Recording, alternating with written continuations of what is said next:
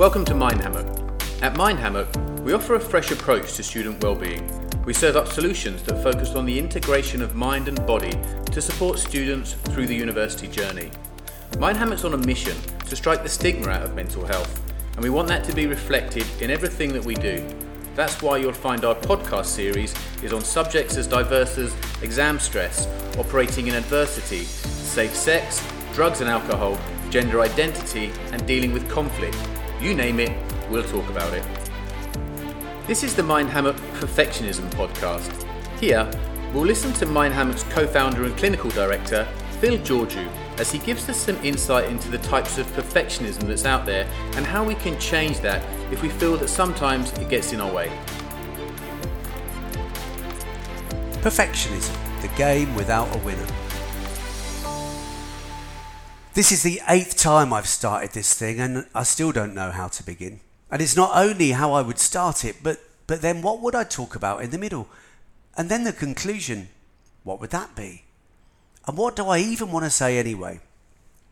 Well, I thought I knew, but, but really? And who am I to even think I could do something on perfectionism? And what if it sounds crap? Then what will they think? I mean, that's if anyone ever bothers to listen to it. Why would they anyway? Frankly, it'd be better if no one listened to it at all. I used to be able to write and to do podcasts, or at least I thought I could.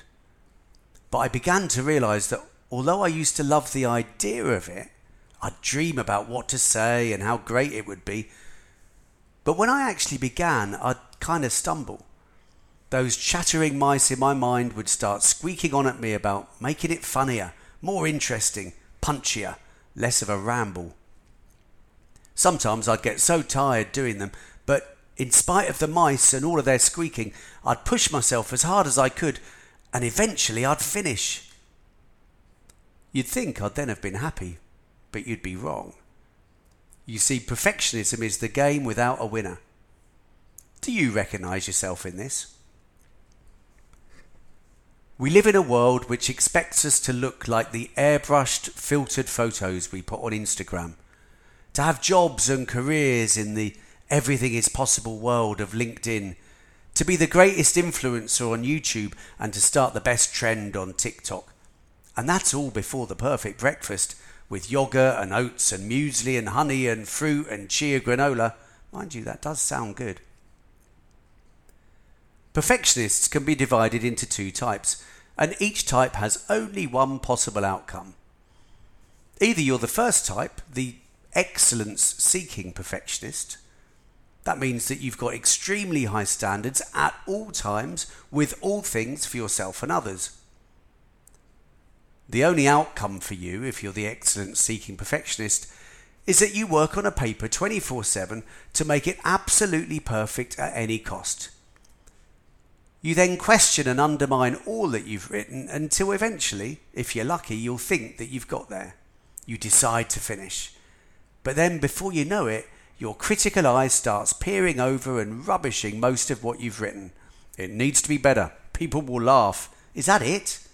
At this point, you fall asleep exhausted and unsatisfied. Or maybe you're the second type. You're the failure avoiding perfectionist. That means you generally have an obsessive fear of failure or of being exposed in front of others. You're constantly worried that you and your work are not good enough. And that means that your outcome is that it's rare that you ever even begin a paper because you know already that it will never be perfect. I mean, how could it be? It's only you, and who did you think you were anyway going to university? So you gradually withdraw and you don't even try because, well, what's the point? Perfectionism doesn't exist. How could it? Would you really know what it would look like if you saw it?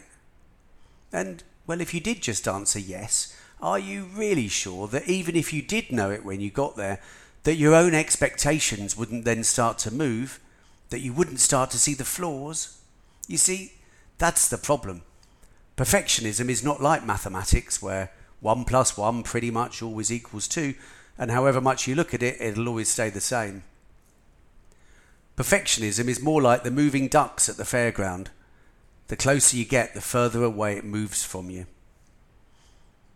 So, how can you deal with it? Well, if you recognize something about yourself here, start by acknowledging that you do have perfectionist t- tendencies and they need dealing with. Decide and commit to yourself that this is something that you want to change. And if you don't want to change it, don't worry. Simply carry on, and you'll definitely find yourself reading, reading other articles on this subject, and when the time's right, you'll be back. If you do want to change it, however, start by thinking about what negative beliefs you hold about yourself that are likely to be feeding the perfectionism. We're not born with negative beliefs, you see. Rather, we tend to pick them up as a result of life's events. Negative self beliefs usually begin with things like, I'm too this, or I'm not enough that. So challenge these. Where and how did you learn that this is true about yourself? Really? Is it really true? All the time? Perfectionism is generally a compensatory behaviour that we develop as a response to not feeling great about ourselves or a concern that if others were to really get to know us, they wouldn't like or accept us. All of this needs challenging.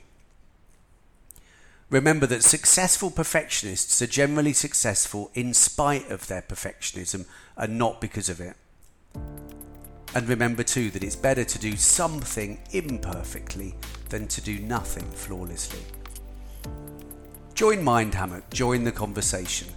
Tell us about your difficulties with perfectionism and share your thoughts on how best to manage it. That's the end of this Mind Hammock episode. Thanks for listening.